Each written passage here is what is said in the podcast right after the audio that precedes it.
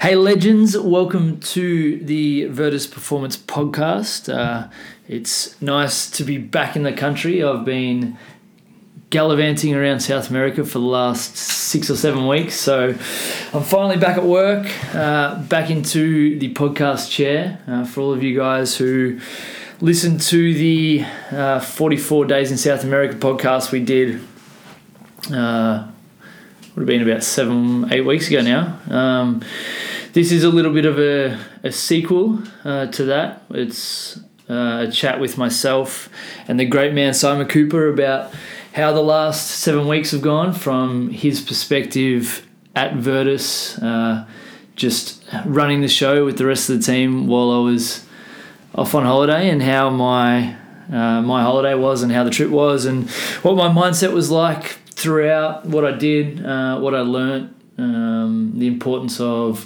things like time alone and and then connecting with people from all around the world. So yeah, this is today's episode. Enjoy. If you are enjoying the podcast, please share, please subscribe. Uh, the more people we can get listening to this, the bigger it can get, and the the cooler guests we can have on, and then we don't have to talk to Coop and me all the time. So enjoy.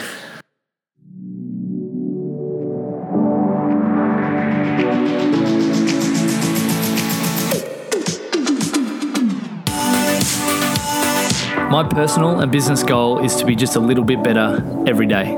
I believe everyone, especially normal people, have a story to tell. The Virtus podcast exists to help us all find small ways of consistent improvement by discussing the journey and experiences of each of our guests.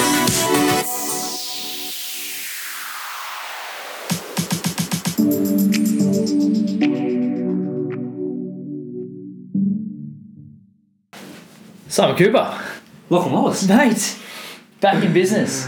Good to have you back. It's good to be back. It's uh, it's nice to be home and back with the people I love, back in the places I love. But mostly, it's nice to have coffee again. Yeah, I bet. Coffee Yeah. is the nectar. That's what it I had uh, three coffees for my whole, maybe maybe four coffee, coffees in seven weeks. wow. Where were they? Uh, one was a delicious Nescafe Nescafe blend. Good. Uh, that was stuff. the first and last time I'll have one of those. that was in Chile. That was a bad. That was a bad move. The second one was some filtered coffee uh, before a trek in Peru. Nice. Not much better.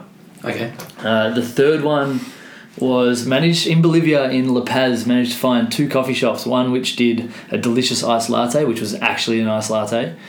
Good. That was magical. And then uh, managed to find another one, which is called, I think it was called Higher Ground, which is run by a guy who used to live in Windsor. So I thought, you know what? Right. That's probably pretty good. So that was the closest I got to a regular coffee Nice. in seven weeks. You would have thought that in South South America, where a lot of Yeah. our co- coffee is sourced from, Yeah. you'd think they'd be um, they'd be all about it. But Yeah, well, um, I did a little bit of a little bit of research trying to figure out if they use much of their own coffee, but it's Yeah. a lot of American style coffee, uh, where it's just uh, yeah, Starbucks style. Starbucks style. um, lots of uh, Americano coffees and Yeah. and their attempt at a latte, which is just. just a latte. I, I, I don't know. I don't know what it was. Um, but yeah, it was very interesting. Being the the coffee band was, I think, a little bit north of where we were. Um, but yeah, Yeah. that's it. What's been happening? How's uh how's Yeah, home how's, how's home been? home life's been good. It's been it's been a busy six weeks. Uh, I guess when you first took off, we uh, took us probably a couple of weeks to kind of get into a rhythm where um, we were functioning as a team and everyone was sort of doing their own thing. yeah, Fro- From a Virtus perspective, yeah, um, especially Mitch took off a couple of days after you, and that was uh, a lot of coaching hours to pick up, a Yep. lot of back end stuff to just to cover. So that was uh, a busy couple of weeks. Yeah. But Mitch coming back's been been rad. He's been able to take a lot of the coaching as he does, which is a um, he is a very hard worker. Yeah, I think he did like fifteen hours coaching us or something like that. But Yes, man. good good for Mitchy. Um, He's a good lad. What do you think? Because I guess from a from a business point of view, but more so from a adding value to clients' point of view. Mm. What do you what do you think was the biggest challenge of me not being there? And I don't say that in a in a, in an arrogant way. Yeah. I guess just my role day to day is is very much uh like overseeing how things are going and a little bit of coaching and checking in with clients and staff and things like that. So how how did you go with with the rest of the team in covering that? Yeah, I think uh, I think to everyone's credit, we picked up the slack that was left from you. Yeah. Um, not the slack, but picked up all of your role and all your tasks and managed it pretty well between Yeah. the, between all of us. Definitely. We, uh, I mean, everyone is fantastic in that they can manage themselves. So it's not as if they Well, not that much had to change really. It was just No. a little bit of a a little bit of coaching, a Yeah. little bit of, I guess, communication um, and and management, and I guess the higher higher mind minded thinking.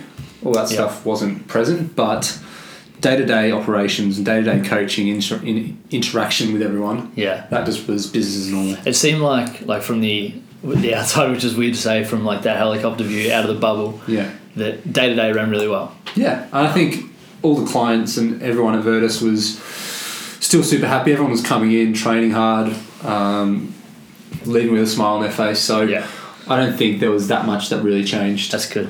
That's very very good. Um, And it's nice to be able to like as a business owner, it's nice to be able to know that your team has your back, and I can leave mm, and leave everyone in your hands and them get probably a better service to be honest.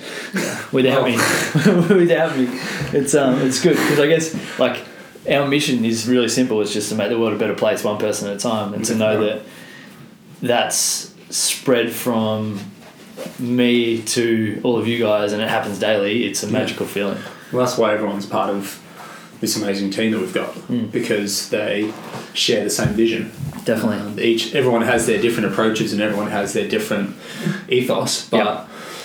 at the end of the day, it all comes back to the the same reason. Right? yeah Um, definitely it was it was an interesting feeling because the first two weeks or so like not being at work for anyone that knows me i like being at work and i like doing things uh, and i like one of the things i realized uh, i guess we'll, we'll talk about epiphanies a little bit later one of the things i realized is i try and do way too many things at once Yeah. i i uh, if I should be doing three things, I'll try and do six, and it will mean that six things don't get done as well. But I realized like two weeks in, first two weeks I was in kind of holiday mode, just getting disconnected from uh, from work and from home. The novelty of being away, I suppose. yeah, exactly, and just exploring a, a new part of the world, trying to learn how to order dos cervezas. Ooh.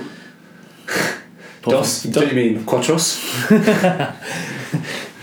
What, two at a time, mate. At a time. trying trying to learn how to say please and thank you and, and things like that in in Spanish. it was the uh, that was the focus for the first couple of weeks, but I think it was about maybe two and a half weeks in, maybe three weeks in when we were a little bit of travel, a little bit of time on buses where I got a little bit stir crazy and I'm like I need to be doing something. Yeah. Um, and it was re- it's really interesting because I like I was talking to a lot of different people who were traveling for different reasons, and James and I were probably the only two that were running a business um, Yeah. and traveling at the same time, which which was really interesting, and it, it made me realize that I don't know one of the realizations I came to later on in the trip was that most people that travel for I'd say more than five six weeks are usually running running away from something more so than more so than um, than having something to come back to if that makes sense. So a lot of people quitting jobs um, leaving after study because they don't know what they want to do um, traveling the world like obviously everyone who's traveling the world loves travel and loves that freedom and those experiences and that connection of meeting new people but one of the things I realized and I don't know how I got onto this tangent but one of the things I realized that very few people who I met were excited to get home or as excited to get home as I Yeah. was and James were 100%. I um, think you, you definitely left from a different perspective. yeah Like you are going away to almost give yourself a break from work rather than escaping yeah, escape it. yeah definitely. two weeks, two weeks in, I was like, all right, I'm ready to go back. Yeah.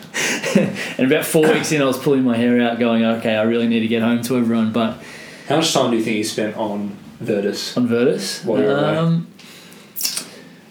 I probably did something that was related to, or related to Virtus, development of Virtus, develop or development of, I guess, my personal brand, Yeah. or development of myself as a coach or as a leader, I guess, every day. Yeah. Not so much like I look at if I listen to a business podcast, I look at I think of that as development for those things. So Take The- something from everything you consume. yeah, I guess my mindset while I was um, while I was away, which I kind of after the first couple of days of being stir crazy with not being able to do work stuff was, you know what, I'm just going to just be and be present and do what I do what I want to do in that moment. So if it's going to the bar and drinking 15 beers and winning a beer pong beer beer pong tournament, then that's what I want to do. If it's sitting there writing Yeah. um, a blog post for Virtus or a blog post for my website or um, just a journal entry um, as to what I've learned that day or how I felt that day, then I'll do it. If it's sitting there listening to music, if it's listening to an audio book, if it's talking and connecting to people, then I, I just wanted to take it with whatever I felt like was right at the time. So I didn't want to force anything. Um, Awesome. and there was definitely a couple of days where I wouldn't do any work stuff and then then go, you know what, I want to lock myself in the hostel Mm. and Yeah. and I took like I was I was kind of tossing up before I left whether I take my laptop um, and what books I take and and things like that. And I ended up not using my laptop all that much, but it was nice to be able to jump on, When you wanted to. yeah, catch up on emails or uh, at least Chat on Skype or yeah, something. yeah, chat with you guys on, on Skype or, Yeah. or chat with our coaches or whatever it may be. Um, So yeah, not not too much, and I think it was really interesting because some of my like coaches beforehand were like, I was like, what work can I do over there, or what work should I focus on over there? Um, and it was definitely a lot more big picture stuff. It was a lot more Yeah. how how does it look being out of the bubble, um, Yeah. which you know Yeah, Travel you're does that. removed from the day to day small picture stuff, yeah so that you can start looking at the big picture. yeah Start looking at how Virtus, what Virtus looks like from the outside, where it's yeah, where it's going. which is a weird thing to do after being Yeah, like I guess it's I've had time you've done it, right? Yeah. Oh, yeah. It's the first time I've done it like that. Like I've had week or two holidays, Yeah. but I think when you get to the three four week mark, you're really properly disconnected, and you're in a headspace where you can think about things and like helicopter over it rather than Mm. being in it. Um, and you know, like I was like anyone that read my um, my forty four days in South America blog that was on my that's on my website will kind of you can kind of I think you can kind of see a pattern of how my mindset is Yeah. because there was a time where I was just probably talking about what we were doing and then what we're experiencing, what was coming up, and the people we were meeting, and then it moved into what was happening at home and ah. and what I was looking forward to and, and things like that. So Yeah.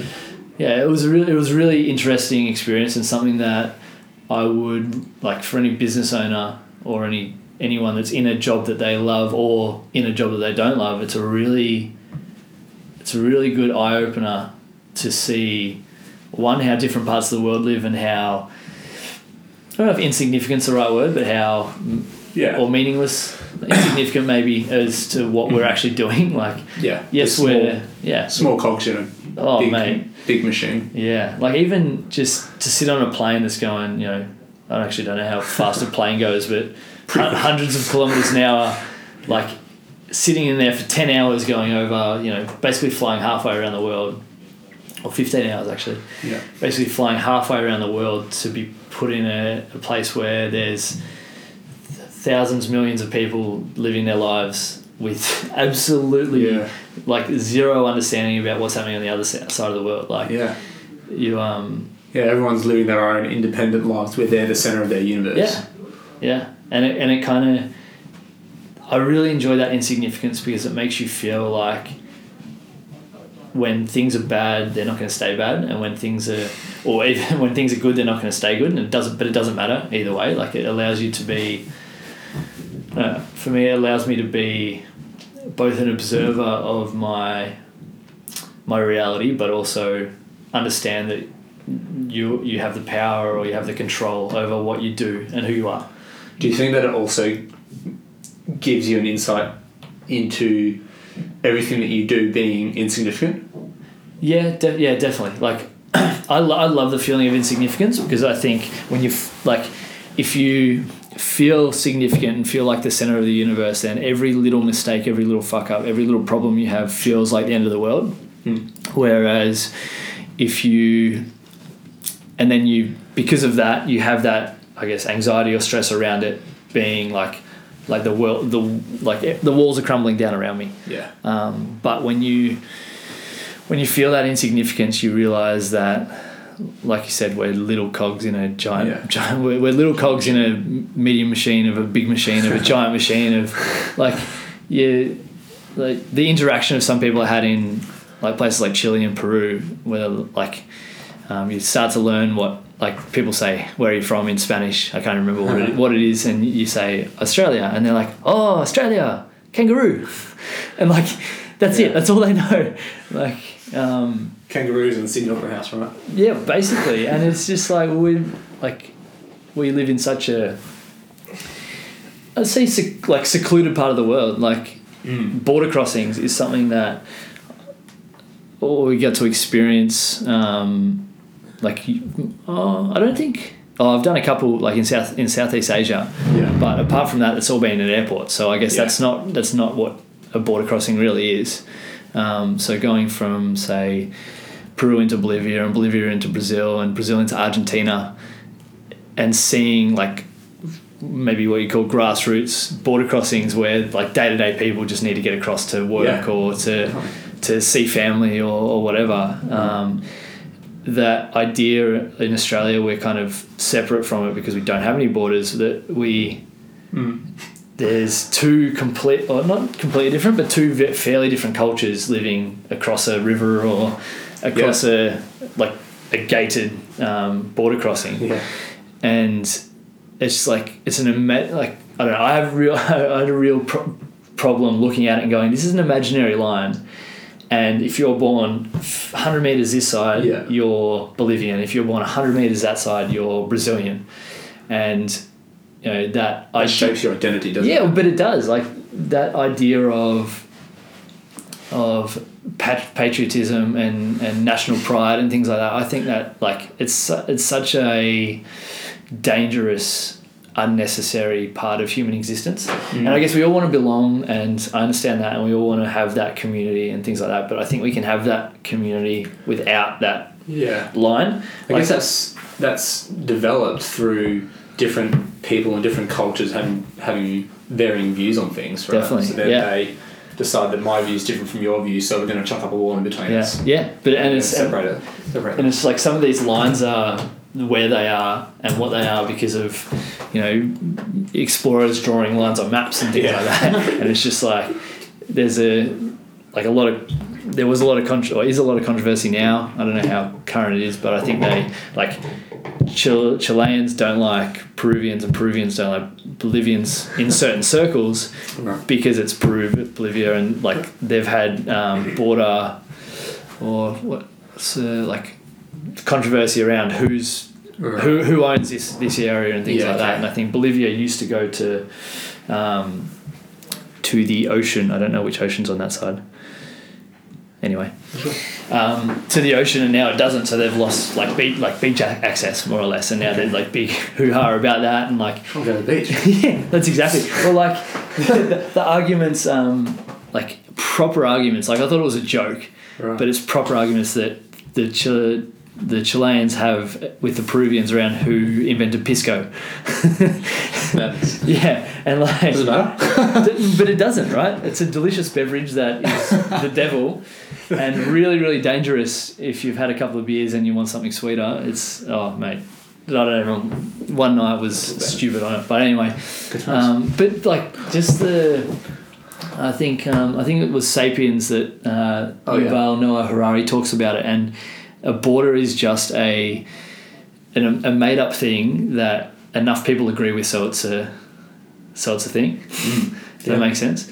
And I think, like, as soon as we started, or we've been segregating ourselves as human beings between tribes for forever, which creates conflicts. But now in a age of an age of Globalization. globalization and connection between like I can like while I was away in Bolivia with crappy Wi-Fi, I was still able to call, call home and yeah, definitely. and things like that. It's more connected than Yeah, we've ever been. I think it'd be it'd be really interest, interesting to see to be able to get to be able, to be able to get a, like a really cool look into the future as to what borders and countries look like. Yeah. Because like I understand the need for governance on a on a larger level, and then a smaller like city uh, city um, like area suburb level, and then on a country level. But I don't know. It just seems like those borders or those boundaries aren't necessary anymore. Um, And like, I'm not naive enough to think that world peace or anything like that is possible because I don't think it is because we're naturally Yeah. we're naturally uh, drawn to conflict. I think. Um, Well, look at like North and South Korea. I don't Yeah. know a lot about Yeah. that really, but they've Aren't they friends now? apparently, Yeah. apparently, and it's oh mate, Donald's, Donald's doing. Yeah. Um, but yeah, I mean, well, since um, World War World War Two, basically, Yeah. they've been segregated. Yeah. They've been separate. And but you hear stories about like them like having like half a day to go and visit their relatives in South Korea and yeah, you know leaving in tears and not being able to see each other again. Like things like that is so it's so, so interesting that it's here's the line. It's us versus it's Yeah. you versus me or it's us versus them. Um, and I found such so such difference between cultures as well. Yeah, yeah, and, And- like that, it's not a thing unless everyone agrees on it, or Yeah. it, like the majority of people agree on it, um, which is which is really interesting. So like I don't know, I'm Mm. I don't I don't know enough about global politics to No. have this discussion properly, but it's it's a really I just find it a really reasons. interesting thing, and like yeah, um, I think it was in Sapiens as well. He talks about borders, but he talks about money as well. Like money is just a like it's paper or plastic or Money's whatever, thing, and that's a something that everyone agrees. Well, this has value. I can buy this with this, so yeah. this um, meal is worth X amount or or whatever. Um, and currencies fluctuate; they go up and down depending on what everyone decides it's going to be worth that day, yeah, or what yeah, gold's going to be worth that day. yeah, Um, Yeah. It's really interesting with like cryptocurrencies um, coming in now, and like how does someone decide what how much a Bitcoin's worth? yeah, exactly. Like Yeah, was what the With- what what the broader consensus is Yeah. and what everyone. And essentially, it has no application at this point. No. You can't go to the supermarket and buy something with a Bitcoin Mm. or any other sort of cryptocurrency. So it's really like interesting technology is coming to the forefront. Definitely. That's going to def- start to define how we Yeah. transact and how we do. I think it'll be really interesting, and I hope it happens that we get to the point where we have decentralized currency because then the definitely. the powers that be, whether it be governments or big corporations and things, will have less of a say on what things are worth, and it's Yeah. it's becomes more of a more of a decision on on what it what things are actually worth and the value of of um, different I guess commodities and Yeah. and activities and things like that because to see like uh, we we say we're the lucky country and we I think everyone who lives in Australia and especially in our corner of the world down the Mornington Peninsula like we know we're like we're lucky but then when you actually go out and see how the rest of the world lives like it's it's like it's it's triple tenfold what you actually think it is how lucky we actually are like some of the Start, I started reading um, Shantaram, which Yeah. I just read, and Yeah. first couple of pages, he's the the main uh, character or the, the storyteller is driving into Bombay Yeah. in India and slums yeah like for miles. Yep, and how can this be allowed yeah in today's day and age where some are so wealthy yet others have nothing to their name? Yeah. They're it's hor- it's horrible but hour to hour. Yeah, it's really it's really interesting. And if you guys, for those listening, haven't read Shantaram, I uh, it's one of the ones that I've been told to read multiple times for for probably twelve months, and I've finally found one in a in a uh, hostel in El Chaltén no El Calafate in in Patagonia uh, about four days before I left and started reading it, got stuck in, and decided not to talk talk to anyone for three days in between in, between, like a- in between my tours. A 1,000 page book. Yes, And how long did it take you to finish? uh, like five, six days, seven days. yeah.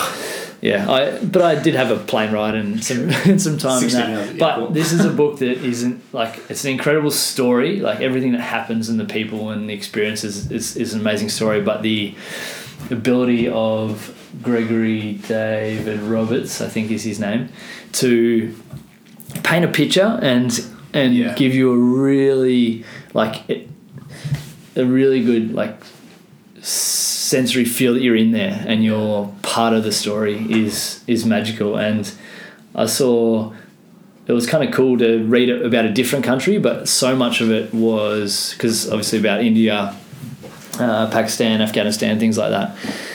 Um, Yeah. it's really interesting to see those same living conditions and those same like class systems in different countries.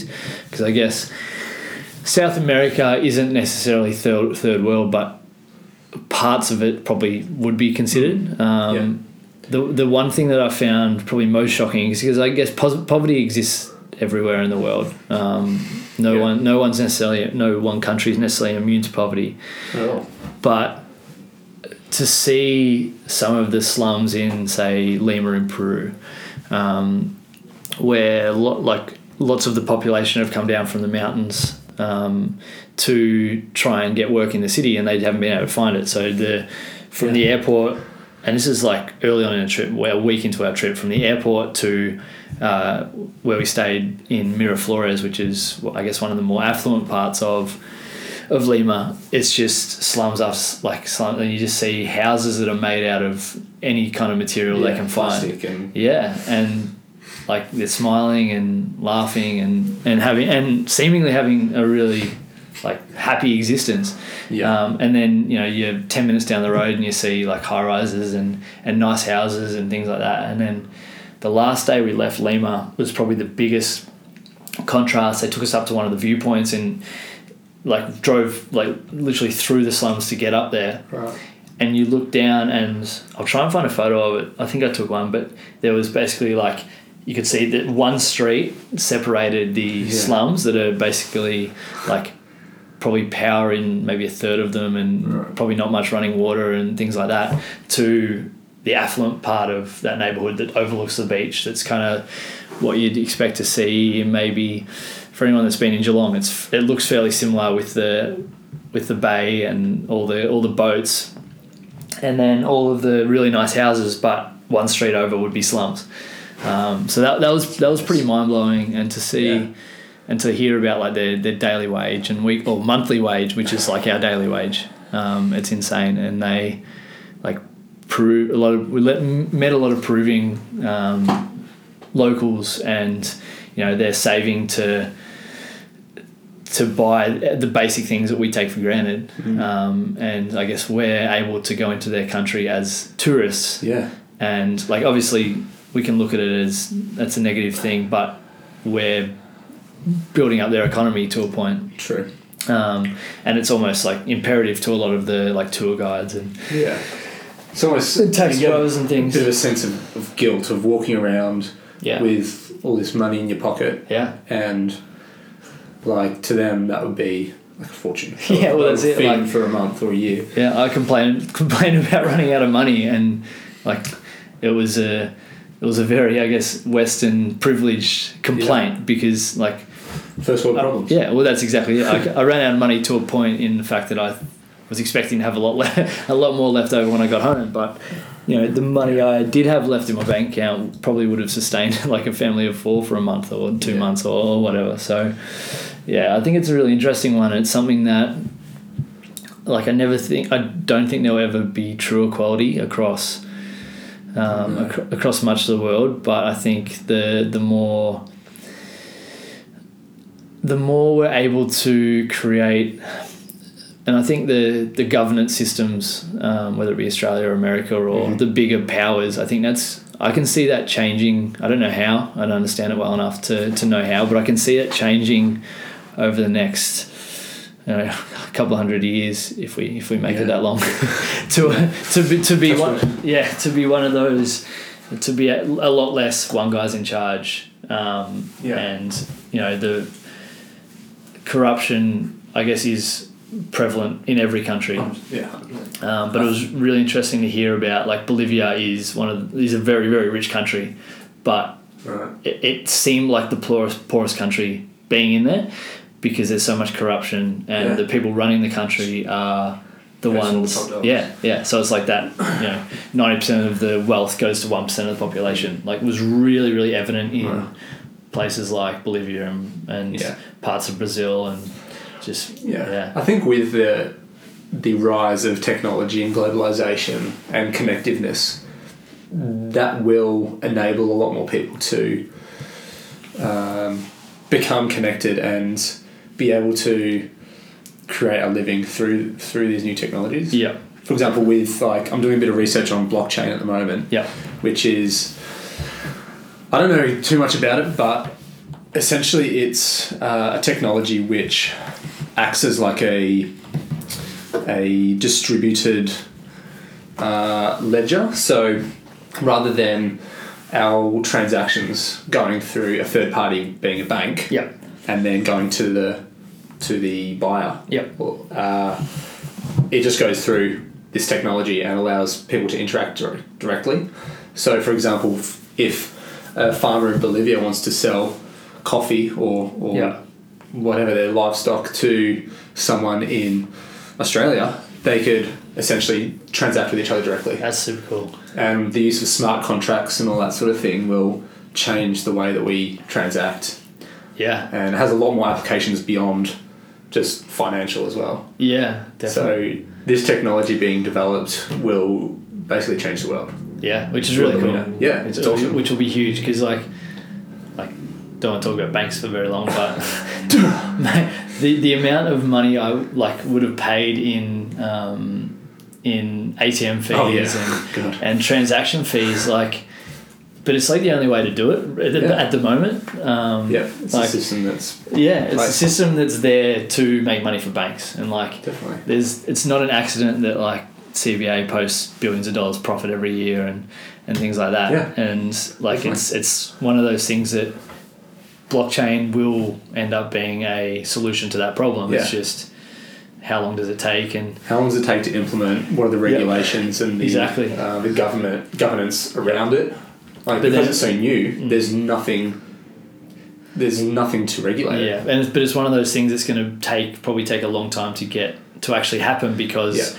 you know all of the big banks and all of um, all of the people that have the money and have the power at the moment don't want to lose it, so they're going to Yeah. do everything they can to stop it from happening. Like it's the same Yeah, thing exactly. as um, like big pharma over in the US trying to stop marijuana legalization. Like Yeah. they just pump money behind it because it's going to cost them money. Yeah, Um, same as we're sort of jumping around a bit, but there was a um, documentary, or not a documentary, but Four Corners on ABC ran a program the other day on Yeah. um, the obesity epidemic in Australia and how sugar is largely responsible for that. Yeah, And yet, a lot of the, the food industry and sugar farmers Yeah. don't want to regulate this. Yeah. They don't want to create a sugar tax because that will take away from the billions of dollars that the food industry bring in every year. yeah, and, And it's- yet money talks, right?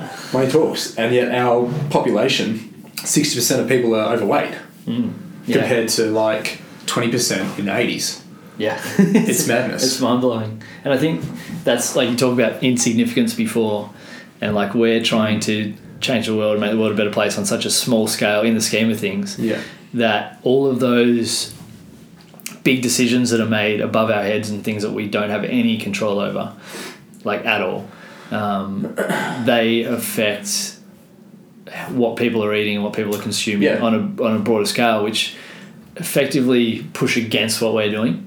yeah, And I think it's really easy to get bogged down in yeah. that Be discouraged. and be all this. discouraged. But at the end of the day, control what you can control. Exactly, and, And it's all the little, Do the best you can. the little deeds and little bits of goodness in the world that just add up, Yeah. and eventually, the we can apply pressure to the, the food industry and to the big dogs who make all the decisions Definitely.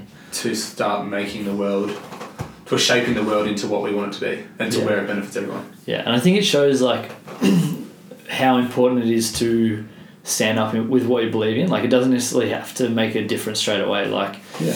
um, for example, like Anna will stand up against takeaway coffee cups and takeaway straws Yeah. to the nth degree because it's something she believes in, and she may not be able to change the world like from day dot just by doing that herself, Yeah. but that inspires more people to do it, and then eventually people power will win out. And I think Realistically, you can't change the world. For, a single person can't change the world, but they have the power to influence others around them. Correct, and create a movement which can, yeah. And I think that's the important thing that you look at, I guess, poverty over there and things like that, and we can make a really, really, really small change, but you make a hundred thousand of those small changes, and, and things start to change for the better. And I think the I don't know, I'm, I'm an eternal optimist, so I think the I think the world is Yeah. like we live in the best time that we could ever be alive in terms of like safety and and Definitely. affluence and, and things like that. But it's just Yeah. a matter of how do we make things better and more improved and more Yeah. How can we use everything that is that we have available to us Mm. to improve our own welfare and the welfare of Yeah, our society?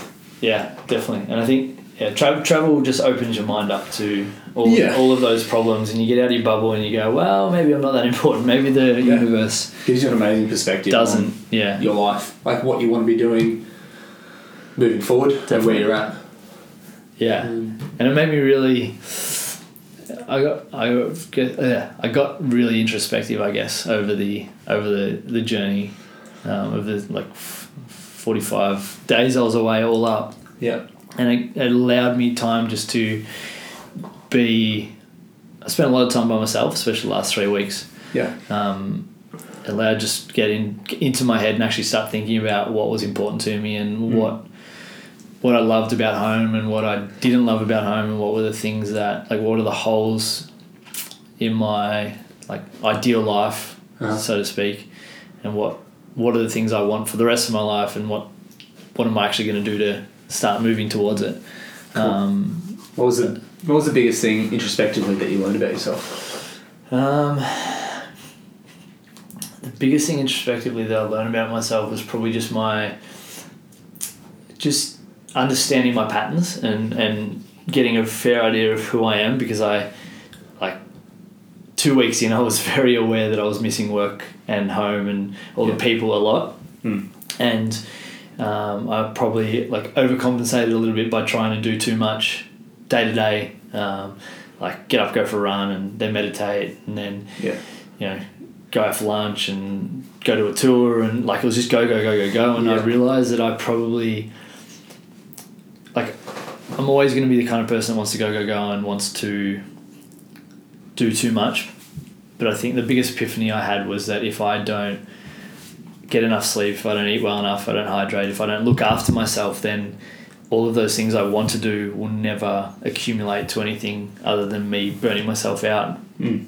and and getting tired and I think there's times where we've got to I guess sprint at something work too hard on something but there's times where we need to chill out and I had coffee with my sister this morning and she said you look a lot different now to when you when you left and I'm like what do you mean she's like well the last two weeks it was like you were a thousand like your head was in a thousand places at once and she's like you just seem it seems like you're here now and I'm like it's how I feel Cool. um, which was really really interesting because I I felt like I was trying to maybe plug holes over and over again before I left. Yeah. And now I feel like obviously six weeks on holiday is going to do give you that perspective. But I, now I feel like whatever happens, I'm okay with it because I, I I love the person I'm becoming. I love what I do, like spending time with you guys and our clients and friends and family and KP, and I love the life I live, and I'm so lucky to have the life life I live, and I'm so lucky to have the, I guess, want and desire to improve and grow, but at the same time, I'm so content with what I have and who I am. Mm. I think that was the big um, realization. Um, Cool. the kind of like I am enough um, but I still want to keep improving. Yeah. Um, yeah. What was Awesome. yeah? What was your big your big lesson? Because I guess you're you're you're studying studying a masters and Mm. and you took on a big chunk of the load at, at Virtus and obviously got a a lovely better half to spend time with and family and friends. Yeah. How did you go balancing it all and juggling everything? Well, I think that's the that was the biggest realization for me. Balance. Yeah. Uh, I mean, we all have lots of things pulling us in different directions. Work, fam, like I said, work, family, loved ones. Um, we want to spend time doing things that we want to be doing and that we love doing, and at the same time giving ourselves ourselves rest. Yeah. Um, I think the first couple of weeks that you're away were was hectic, and I had to rein myself in sometimes and actually give myself some rest Yeah. um, because I was just getting cooked. Yeah. And the last few weeks, I kind of took a step back a little bit. I realised that Virtus didn't need me there 100% of the time Yeah. um, and it allowed me a bit to focus a bit more on my studies. Um, I'm still finding the balance. I think even with you back, Yeah. it's hard to get the balance of. It's been three days, mate. Let's not get ahead of ourselves. Um, it take these all, all good things take time, right? that's it. yeah, but um, yeah, I think it. Sometimes you do get a little bit of a, uh, a kick up the bum about, and get reminded about what you need to feed more of your energy into. Yeah. and uh, I think it was a good experience in managing my time and managing my energy Yeah.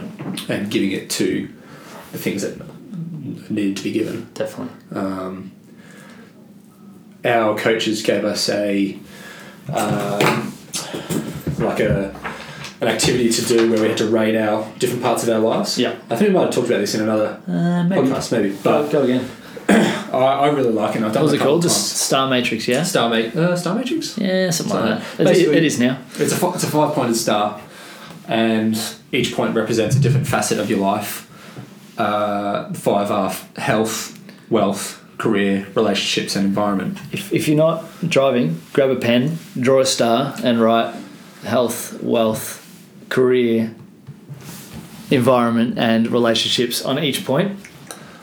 And then uh, we're asked to rate each of those out of five, with one being bad, and five being the best it's ever been. Yeah. or five being good. And it's interesting. I've done it probably three times. I think the first time was with we did a bit of a PD at uh, at Virtus, and overall I got eighteen Out of Uh, 25, it's pretty good. out of twenty five, which is pretty good. I was I was this is in February, so three months ago now. Where and health and wealth were my two lowest. So Yeah. pick your two. If you've done this activity, pick your two lowest scores, and create three actions to improve that. And if we improve on these facets of our life, then let's say if I increase my health from a two to a five, then I might find that all the other points will increase as well. If I'm feeling better with my health, then Definitely. automatically my I'll be able to focus more on my career and I'll be able to feed my energy into other things. Um, I think it's really interesting because I think most most people who would do it, who uh, like would are in the whether it's a service industry, whether it's a um, any industry like the health industry where you're looking after other people or being a teacher, there is a really really good chance that the thing you're trying to drive with your clients or with your students or whatever is the one thing you're lacking at, and it's Yeah, something that we start to. The more we do things like this, the more we realize as coaches that we are always the last person we give our time, attention, energy, Yeah. resources to, um, which is a little counterproductive because if we're if I'm trying to give my energy to my clients or my friends or my family and I don't give anything to me, I'm going to be cactus and I'm Yeah. I'm going to be super tired. And I think mine was very similar. My health and wealth were were much lower yeah. um, than they should than they should have been because I spend all my time worried about other people. But I think if I can focus on and like you're probably the same, if you can focus on those little things you need to do to look after your health, then everything else gets easier, like you said. Yeah. Um, Coop and I and Jess a couple of days ago, uh, we've been talking about minimums for a little while and hitting our minimums daily. Um, and what we've done is we've put down the six areas of our lives that um, that we want to improve at the moment, and we've put a a minimum behind each one, a uh, objective measure, um, an objective measure that we can look at at the end of the day and say, have I hit this or have I not? Um, and because we as humans don't like losing things, um, we've put a, a five dollar wager for each one for each day behind it. So if we stuff up, we could possibly lose thirty dollars a day. Um, Incentive not to. Yes, it's it's an incentive just to just tick the boxes and hit the minimum. So the six things that we've we identify the things that we need to hit to look after ourselves before we can start looking after other people. Uh, our hydration, so we want to hit three liters of water a day. Our sleep, so we want to hit five sleep cycles a day, which is seven and a half hours. So sleep cycle is usually about ninety minutes. Uh, and if we don't hit the seven and a half hours at overnight, um, we can get an extra point for that sleep cycle by hitting a 30 minute nap throughout the day. So uh, last night we had the Small Business Awards where Common Folk got up. Good, good from them. Um, but we finished. shout out. Good Um, but but we finished up quite late, and I got about six and a half hours sleep. So I have to have a 30 minute nap today to catch up. Um, we're running out of day, so I better I better get on that. Um, we've got 30 minutes of movement per day, so it doesn't have to be a big session. It just has to be some sort of movement, whether it's mobs or walking or or footy training or something along those lines. Three big meals per day, um, or three proper meals per day. Good whole foods. 20 minutes of med- meditation, um, which I've got to catch up on today too. I got a bit. I got a busy afternoon, and create or consume one piece of content. So whether we write something, whether we produce a podcast, whether we um, yeah, we ticked one off. Good. Yes. Whether we or whether we read something, re- read a you know thirty pages of a book, or read an article online, Watch or, video. or watch a video. yes, something like that. something that's going to help improve us in some way. Um, Yeah. and they're the six things. So we're going to be holding ourselves accountable to it, and holding each other accountable to it. And it's funny, like we've only been doing it three days, so we'll see how we go over the next you know Yeah. five, six, seven weeks. But But we've put a, a consequence behind not doing them. Yeah. So like, I've been hyper aware of yeah, how much water I've been drinking, and yesterday I didn't hit my meditation, so I owe five bucks. And Damn it! but it's made me set time aside throughout Yeah. my day today to actually do it.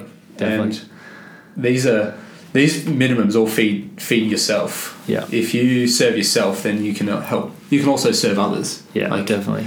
we use the analogy: fill your cup. Yeah, If if we can fill our cup, then we can pour pour our energy into others. spot on, spot on. And like yesterday, I didn't have a training session booked, so I chucked a he- chucked headphones in and listened to a podcast and did 15 minutes of mobs, and then went for a walk for half an hour and just the like it was 45 minutes of my day, but I felt amazing afterwards, and and that kind of led into um, me being up and about for a couple of meetings I had, and, and just being that that happy, outgoing person. And I think it's for like most of us are in this industry are here because we like like to help people, and we're usually those bubbly. Somewhat extroverted personalities. If we're not extroverted, we tend to have to be in our environment.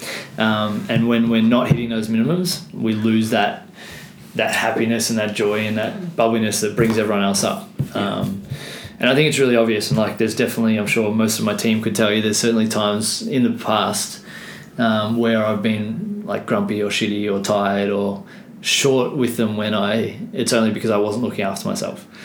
Um, I think the biggest thing for you, I just thought of this then, yeah, is that when you're not feeding yourself, you aren't present with those around you, 100%. and Yeah. you can we can we can tell. Yeah, Um, but that's just keeping each other accountable. Yeah. Like we can, if we can see that Lachie's not being present with us, Yeah. or dude, how are you sleeping or Yeah. how's your food been or as simple like as asking a question. Yeah, yeah, and but it's knowing each other. Like, um, Yeah, I'm sure. I'm sure they won't mind me throwing them under the bus. But like Jess and Maddie, um, are two incredibly hard workers, and both of them just like you, they're, they they're like I feel tired all the time, and I'm like, well, when was the last time you gave yourself a day for you? Yeah. And like, well, I don't have one, and I think it's really important for everyone, no matter what you do, to have Yeah. a day uh, during the week, whether it be you know two afternoons or whether it be like a Sunday or, or something where you look after yourself. And it might like looking after yourself doesn't have to be sitting on the couch Yeah. watching Netflix, eating popcorn. It can be Definitely. you know going for a walk with with your loved ones, or Yeah. it can be going for a run and Then going out for a coffee or sitting and reading your book for a few hours or, or whatever. Mm. Um, but when you're aware, when you're hyper aware of those things, that makes it so much easier. Definitely. I think my well, something that I've been trying to do these last few weeks is give myself a full a full day off, Yeah. where whether it's a Saturday or a Sunday, Yeah. where I don't do any work, I don't do any study, I do any sort of errands or chores that I need to do, Yeah. and the rest of my time is serving myself or awesome. serving my relationships. So Sally Ann and I might this weekend we're planning on having a an afternoon together. We've been yeah, I mean, you the getting a balance between uni and work, and if you can't get that balance right, which is super hard to do, Yeah. then And it's never going to be uh, like it's You always fluid. Like it's never Exactly. going to be locked in. Like you one can, week you'll be really good, other Yeah. the next one you'll be. and even you can have a good day and then a and then a shitty Yeah. day, but definitely but that doesn't matter. And, Like I think too many people beat themselves up when they have a crap day or where they Yeah. don't get as much done as they're expecting. But and it's like I I definitely have in the past, but my kind of mantra now is just to take it as it comes and yeah, and if I need to do something, if something's really really urgent, it'll pop up in front of my face, um, and I'll remember. And if it's not super urgent, it's on a to do list, and I haven't done it in a week, it's probably not super important. Um, yeah. Uh, that reset button is super important. At the end of the day, resetting and accepting that. Best reset seven weeks at hol- on holiday in South America. No, I might get on. book, book Well, you, you've booked your next holiday. I have. Sally Ann and I are heading to Bali Nice. in a month or so. Treat yourself. Yeah, which is super exciting. So Good. I think it's yeah. If you're listening and haven't booked a holiday, book it. book it, yes. Yeah. Shoot yeah. Um, Nice. I think if if uh, if anyone's wanting to go to South America or thinking about it, I would highly recommend it. Um, if you have any questions, thoughts, or queries around uh, what to do or where to go, I ended up going to Chile, Peru, Bolivia, Brazil, and Argentina, um, which. Oh, actually, I went to Uruguay for a day too. Treat yourself Nice. um, which in 45 days is a lot of moving, um, a lot of ticking the legs over. So there's definitely a few things I would do differently in terms of where I would stay longer or what places I would skip. Um, so if anyone has any questions or yeah, just ask, send me an email, send me a Mm. message. Um, I think South America is one of those places where like it's not as accessible to us because it's a fairly expensive flight and things like that, and we're kind of told that um, we're kind of told that you need to book tours and, and need to like lock things in before you go. But I found the complete opposite. I think you can go buy a plane ticket in, um, make sure you've got your visas you need for the places you want to go, and you can basically wing everything, um, which Yeah, um, we, we managed to do um, pretty well. I reckon it's a pretty good way of doing it. Just booking your booking your plane tickets, booking your first couple of nights, because plans always change, don't they? Yeah, and and that's it. And I'm so happy that we didn't book out. Like before we went, um, before we went, we um, we booked flight in, an internal flight from Chile to Peru, and flight out, and that was it. Awesome. And I didn't have any visas organised or anything like that. Um, but I figured, you know, if I want to go to Brazil, I'll make it work, and we did. Definitely. Um, so yeah, What, what do you think are the? Well, give us a couple of highlights from the trip. I Give us top five. top five. Um, like I'm gonna. This is one answer, but a really, really obvious one is things like Machu Picchu and Yeah. uh, Iguazu Falls.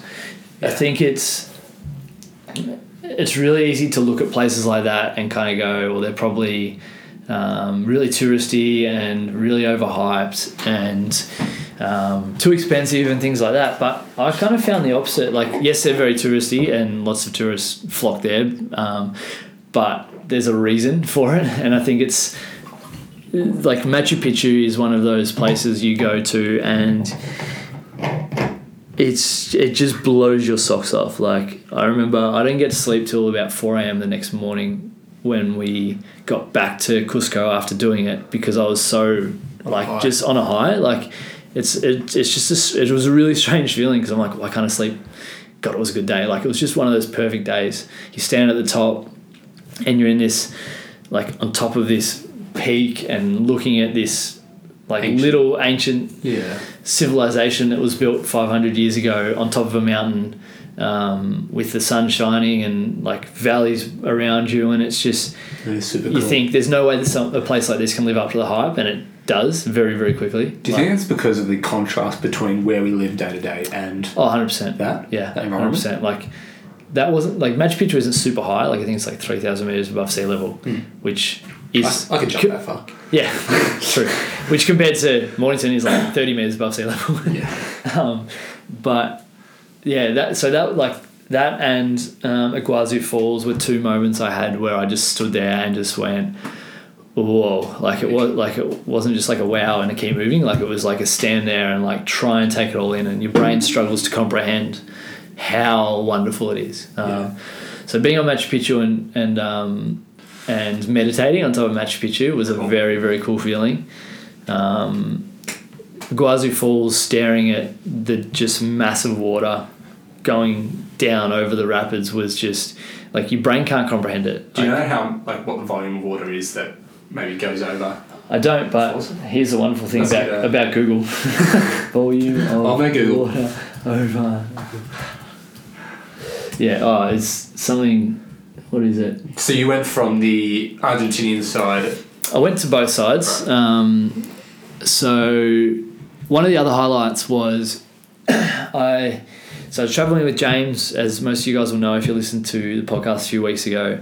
Traveling with James the first maybe three and a half weeks, and then he wanted to go to the jungle, and I wanted to go south. So we we left each other at La Paz, and I went down and did the salt flats um, in Uyuni um, and then traveled from spent the next four or five days traveling through Bolivia uh, to the Brazilian border, from the Brazilian border um, into the country a little bit, and then down the western side to Iguazu Falls, Cool. um, which that was a highlight in itself because I was by myself. I didn't speak Portuguese. I spoke very little Spanish to get to the Brazilian Right. uh, to get to the Brazilian border um, at the end of my Bolivian journey, and I literally didn't speak English to anyone for f- maybe three and a half days, Wow. um, more than two or three words, and pointing and smiling and just trying to use body language to get me through, which was a challenge and something that I'll never forget. How much I enjoyed, I enjoyed that experience and just being by myself and having that solitude and having that time to just not talk to anyone, just be be by myself. Cool. So um, I went to the, the Brazilian side of of Iguazu Falls and my mind was blown. And then Yeah. the next day, um, crossed the border to the Argentinian side and thought, no way, yes, they can be topped, and it topped it, and it, like and then some. Like it was just Epic. epic. Um, this is probably too. This is probably too big of a number to actually comprehend. During the rainy season, November to March, the rate of flow of water going over the falls may reach four hundred fifty thousand cubic feet per second. What? Uh, Cubic feet. yeah, that's a lot. Twelve. yeah, twelve thousand seven hundred fifty cubic meters per second. That's, Wowza. that's a huge number. It's probably too big to comprehend, but just staring go into staring. yeah, just go there. Oh, it's one of those things that I saw it, and I think I sent James a message. and I'm like, mate, whatever you do, don't miss this. It's just insane. Um, so that was the highlight. Highlight number two. Oh, this is gonna take forever. Patagonia. I finished my. I love mountains. Um, I love hiking. I love just being immersed in nature. And Patagonia is probably the reason I wanted to go to South America in the first place. And there was a point in time where we weren't going to make it to Patagonia. Um, because of time constraints. But um, I made the decision maybe halfway through the trip that I was going to make it happen. Yeah. And I went down to, um, I didn't get down to Torres del Paine, which is in the, just across the, anyone knows Patagonia, just across the Chilean border, because it's kind of, Patagonia is down the middle of both Chile and Argentina. And I didn't get down to Torres del Paine, which is where some of the longer hikes are, because I was running out of time. But I went to a little town called El Chaltén, which is at the base of the Mount Fitzroy uh, mountain range. Which anyone that knows the brand Patagonia, uh, that's the peak on peak on the logo. That's really cool. Um, and spent a couple of days at El Calafate, which was a couple of hours south, uh, which is where we flew into from Buenos Aires, or where I flew into. That was a highlight because I did. It was foggy, rainy, like wet and snowing for most of the days I was hiking, How good.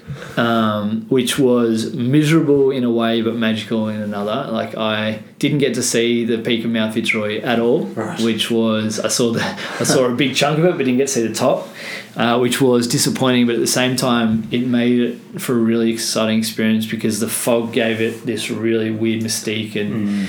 Um, the snow was like covering the trees, and the it's autumn now coming. Like I think Torres del Paine's closed now because of the wet weather.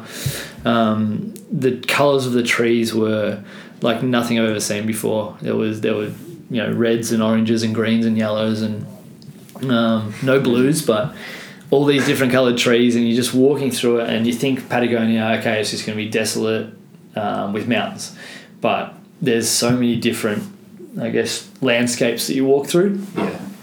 Um, and I got to spend, yeah, I spent five, six nights, five days hiking in El Chaltén, just doing all of the long hikes and So were they just day hikes or were just they day hikes. Yeah, I, I tried to. I'm, I'm probably lucky that I wasn't able to find one, but I couldn't find a tent. Um, all of the higher places, because it's end of season, were done hiring, and they're like, "No, we're not hiring anymore out." And Mm, it's a shame. and then tried to find um, in our hostels, in one of the bigger hostels, trying to find an, like someone I could borrow a tent off, and ended up finding one like day and a half before I left. I'm like, you know what, I'm probably not going to do an overnight hike now because it's snowing and two degrees. Um, Yeah. but it was really good to be able to go do those day hikes Yeah. and just escape. And there was, I met some really cool people um, in there, even though I was trying to not meet, like not talk to anyone for a couple of nights because I just wanted to be by myself. But That's cool though. I ended up having dinner on Israeli Independence Day, having dinner with like Yeah, I saw twenty five Israelis, which was super cool. Like I met a couple of a couple of English guys who we did a couple of hikes together, and it was, yeah, it was just a really good experience. Um, Yeah. And like it's that's a place where I'm like I've unfinished business in Patagonia. I'll definitely Nice. I'll definitely go back there. I think it'd be very cool to get a, a crew of you know four or five or as many as you we can get to go over Mm. and hike together and. It, one, it'd make it a lot cheaper because you you'd hire a car Share and do a bunch of stuff and share everything. But You share the experience as well. share the experience, yeah. Um, like I, I'm someone that loves sharing things with the people people I love. So I think that'd be an amazing trip to do at some point. yeah. Um, Peru in general was a was a highlight. Yeah. For multitude of reasons. The anyone who is thinking about going to Machu Picchu, make sure you spend a couple of weeks in Peru because it was yeah, it was mind blowing. The the food is amazing. The people are incredibly nice, like nice and welcoming, and it was like that everywhere. Like, like people talk about South America and being dangerous. I didn't get to Rio, but um, I didn't feel unsafe once. Um, and there were plenty of times where we were like walking around um, by myself at night and like in cities and Wow. not in cities and things like that. And I just felt safe the whole time. Um, It's positive. Do you think up north it's a bit more like Colombia around that? Yeah, I'm not sure. I think Venezuela is pretty cactus at the moment. I think, Yeah. um, and I think Brazil, certain parts of Brazil is Ah. pretty gnarly. But like I heard things about um, Chile and and Bolivia, which kind of made me a little worried. But nothing but nothing but smiles, smiles and, and warm greetings, which was nice. But Peru, we jumped on the Peru Hop bus, um, which is a bit of a plug, but it was it it was more it was kind of Kentucky in a way where it had a it took you a certain way, but you could jump on and jump off of the bus in terms of stay. Right. So it's like a busted out type thing. Yeah, yeah. You find somewhere you like, you can just Yeah, stay for and you just as stay want. there for as long as you want, and then you just got to change your itinerary online. And the crew we met in Lima, which is where we got on it, like the ten or twelve of us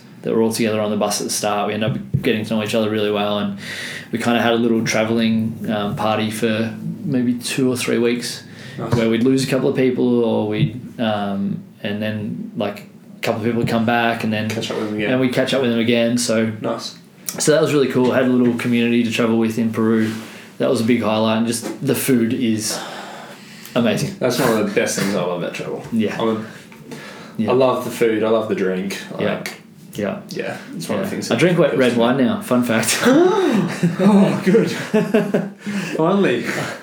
I, I, I, haven't, I haven't dabbled much over the last few years, but I dabbled a bit being, being away. Proud of you. Um, so that was pretty cool. Um, yeah, I'm going to give you one more highlight. The, the highlight I had was just consuming and creating content. I. Mm. Good one. I never I never give myself enough time to sit and read or sit and write. And one of the things that this trip's taught me is that like I love writing, I love reading, I love listening to things, Yeah. but I need to give myself more time to do it. So Mhm. like yesterday I had a few things I needed to do, but I was in a writing mood and I ended up writing like four or five blog posts Yeah. that I needed that I've had in my head and just Once wanted- those creative wanted juices to are flowing. Yeah, and I think it's a lesson for me just to let myself do what I what I want to do. So Yeah. like I didn't end up reading that many books over there. I only read three books, but um, You listen to a few as well. I listened to maybe four or five and Yeah. jumped in like dove into a lot of new podcasts and things like that. Cool. So yeah, that was that was that was a highlight. Um, Nice. The last highlight was coming home to you and KP and all the amazing people. Yes, my my life. first on list. Made the list. Um, yeah, it- it's it's like I think I wrote about it in one of my weekly emails, but having that time away makes you realize what's really important. Um, 100%. Makes you grateful for the things you have and you appreciate what you have coming home to. yeah, and I think it's like KP and I have been together for a long time, but it's really it was really nice to like properly miss each other. Like we've probably never spent more than 10, 12 days apart Yeah, definitely. um, over the last nine years or eight years, twelve months apparently because I wasn't here for our anniversary. Wow. Yeah, cop that. Um, well, eight years, thirteen months now. Far out. Um, but having that ability to miss each other, I think, is really Yeah. really important. And Yeah. like it just freshens you up from a relationship point of view, from a work point of view. To like, I'm so excited to get back to footy on Saturday. Like, whereas I probably fell out of love with footy a little bit over the last couple of years in, in certain times, um, Yeah. just because it's it was a constant and there was never that break from it. Yeah. Um, Yeah, I, I concur mm, with all that. I think giving yourself some time off to gain a fresh perspective, to you forcing yourself to miss something, and you find out that you you find out what you actually miss and what you don't miss, and definitely. then when you come back, you can admit those things that you don't miss, Yeah. or not give them as yeah, much. and you and you time, can, and you can yeah. It, I looked at it as kind of like a stock take of my life. yeah, Um, you, you figure out what's going on, what's not, what do I want to be doing that I'm not. yeah. What do you want to Um, change? Like and yeah, I read I, one of the books I read or one of the documents I read that uh, one of our business coaches sh- shared to us was about habits and creating a life plan that Mm. that centered around what will drive you and what will serve you long term. Um, yeah, and that's it. And if just go on holiday, just get out of get get out of the normal Yeah, the normal day to day, and it just freshens you up. And I'm so excited to dive into work and everything we do at Virtus yeah, and everything I do outside of Virtus. Um, yeah, yeah, like I think that's going to be a big, a big driver for me for the next you know six to nine months is just diving into work and and doing the things I love day to day, and that's it. Mm. Yeah, mate. Thanks for the chat. It was awesome. It's been fun. I um after we came down from Machu Picchu, I sat. I was walking along the railway railway, and I was in like a really good mood. like I was just like top. Like I felt like I was on top of the world. So I it was a 10k walk. For anyone who wants to do Machu Picchu, you don't have to spend heaps of money on a trek. We got a bus to a train station where we walked 10k's along the um, 10k's along the railway to get to the town at the bottom of Machu Picchu, which is an amazing town, Aguas Calientes.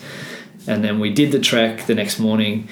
and then we had to walk back along the, the train track to get a bus back, um, which costs like Machu Picchu all up would have cost me about 80, 90 Australian dollars, Yes. um, including the night in the Aguas Caliente. So, Wow. yeah, uh, if a travel agent's trying to sell you it for like a thousand bucks, don't do it. um, I think I talked about that in my uh, in my little thing, but I, I went for a run. I ran for like five Ks and then I was walking after my run and I went, you know what?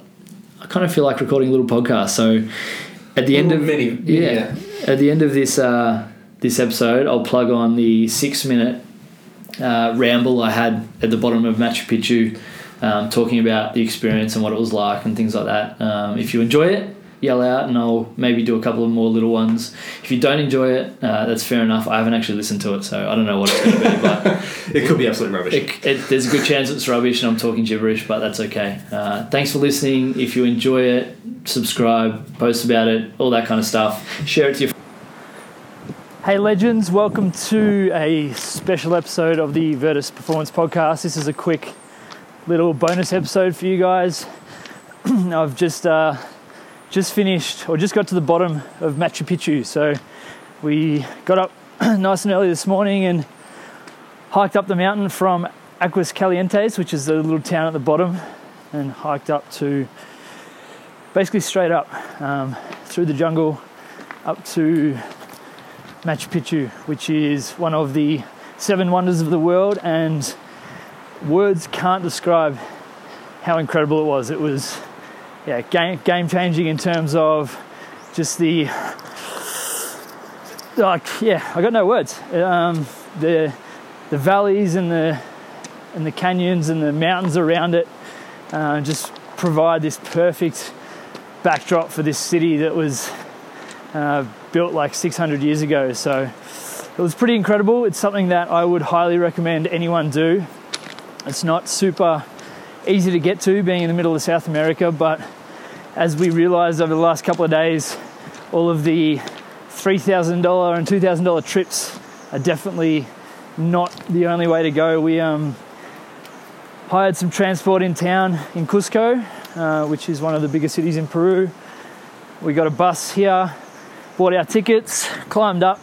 Probably only ended up costing us like 80 bucks to do it all, so plus a $12 hostel. So absolutely incredible. Would highly recommend it to anyone. Um, it's definitely ace to tick it off the bucket list. It was pretty cool to sit at the top after our tour. Um, we got a guide, we got an English speaking guide, Louise, who was an absolute champion. We sat at the top, well, I sat at the top after our tour and meditated for about 20 minutes, and it was uh, it was bliss. It was it was very magical. So I'm stoked I was able to tick that off my list. And to be honest, there's a good chance I'll be back at some point. It's a pretty crazy adventure this part of the world. So having a having a magical time a couple of weeks into our trip. One of the I guess something that I was thinking about. It's probably a, a little theory or a little analogy I've been working on. Um, I'm sure someone thought of it before, but it's about hiking, and I think hiking is very, very similar to life in that you have a prolonged period of well, you, like with hiking, you set you set your goal, right? You set your target destination, you set where you want to end up, chuck a bag on your back, and tick the legs over for an extended period of time. So you know where you're going. So you've already planned out the route for most people, for most hikes. Uh, you'll have a fair idea of the direction you need to take. But then you have a prolonged period of walking, running, jogging, um, marching, depending on how you hike and the speed at which you hike. and I think that hiking is a very simple metaphor for life uh, in the fact that you set, set a target as to something you want to achieve and then you work really hard and you put in a lot of effort and you keep working hard and you keep ticking the legs over even though it's hard and even though it hurts even though there's struggle because you know there's light on the other side or in this case you know there's a, a peak of a mountain you're going to get to and you're going to be able to stop take a breath and enjoy the fruits of your labor so to speak so I think if we if we look for and if we're talking about happiness, for example, um, it's about to get really loud. A train's about to go past me. Um, but if we yeah, take happiness, for example, I think if we there's uh, the fresh sounds of the Peruvian rail system. Um, yeah, I think if we kind of just focus on the peak and being at the peak and being at the top and being happy and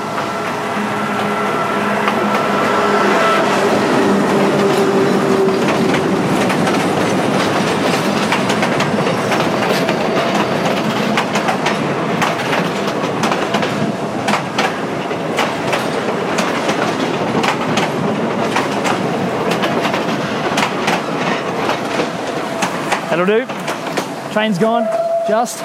Um, the path that we've got to walk from one little little station to the town at the bottom of Machu Picchu is on a train line. So, yeah, ticking, ticking the legs over another walk. Um, but what was I saying? Yeah, I think if we focus all of our energy on the joy and the happiness of the peak, we tend to miss uh, the importance of the struggle or in the importance of the hard work, the importance of putting in that extra effort to get to where we want to get to. Um, life's like 90, 90% hard work and struggle and 10% bliss. And I, uh, I truly believe that. So, yeah, uh, just a little, little metaphor for you guys, a little analogy. Let me know what you think. Uh, let me know what you think of this short little episode if you enjoy it. I started off with the podcast with a couple of little Be Better episodes, which were like five, ten minutes. So if you guys enjoy this, I'll send me a message or send me an email. Um, subscribe, do all that kind of stuff, and I'll keep doing them on top of the weekly episodes. Have an amazing day. Cheers to you all. Adios.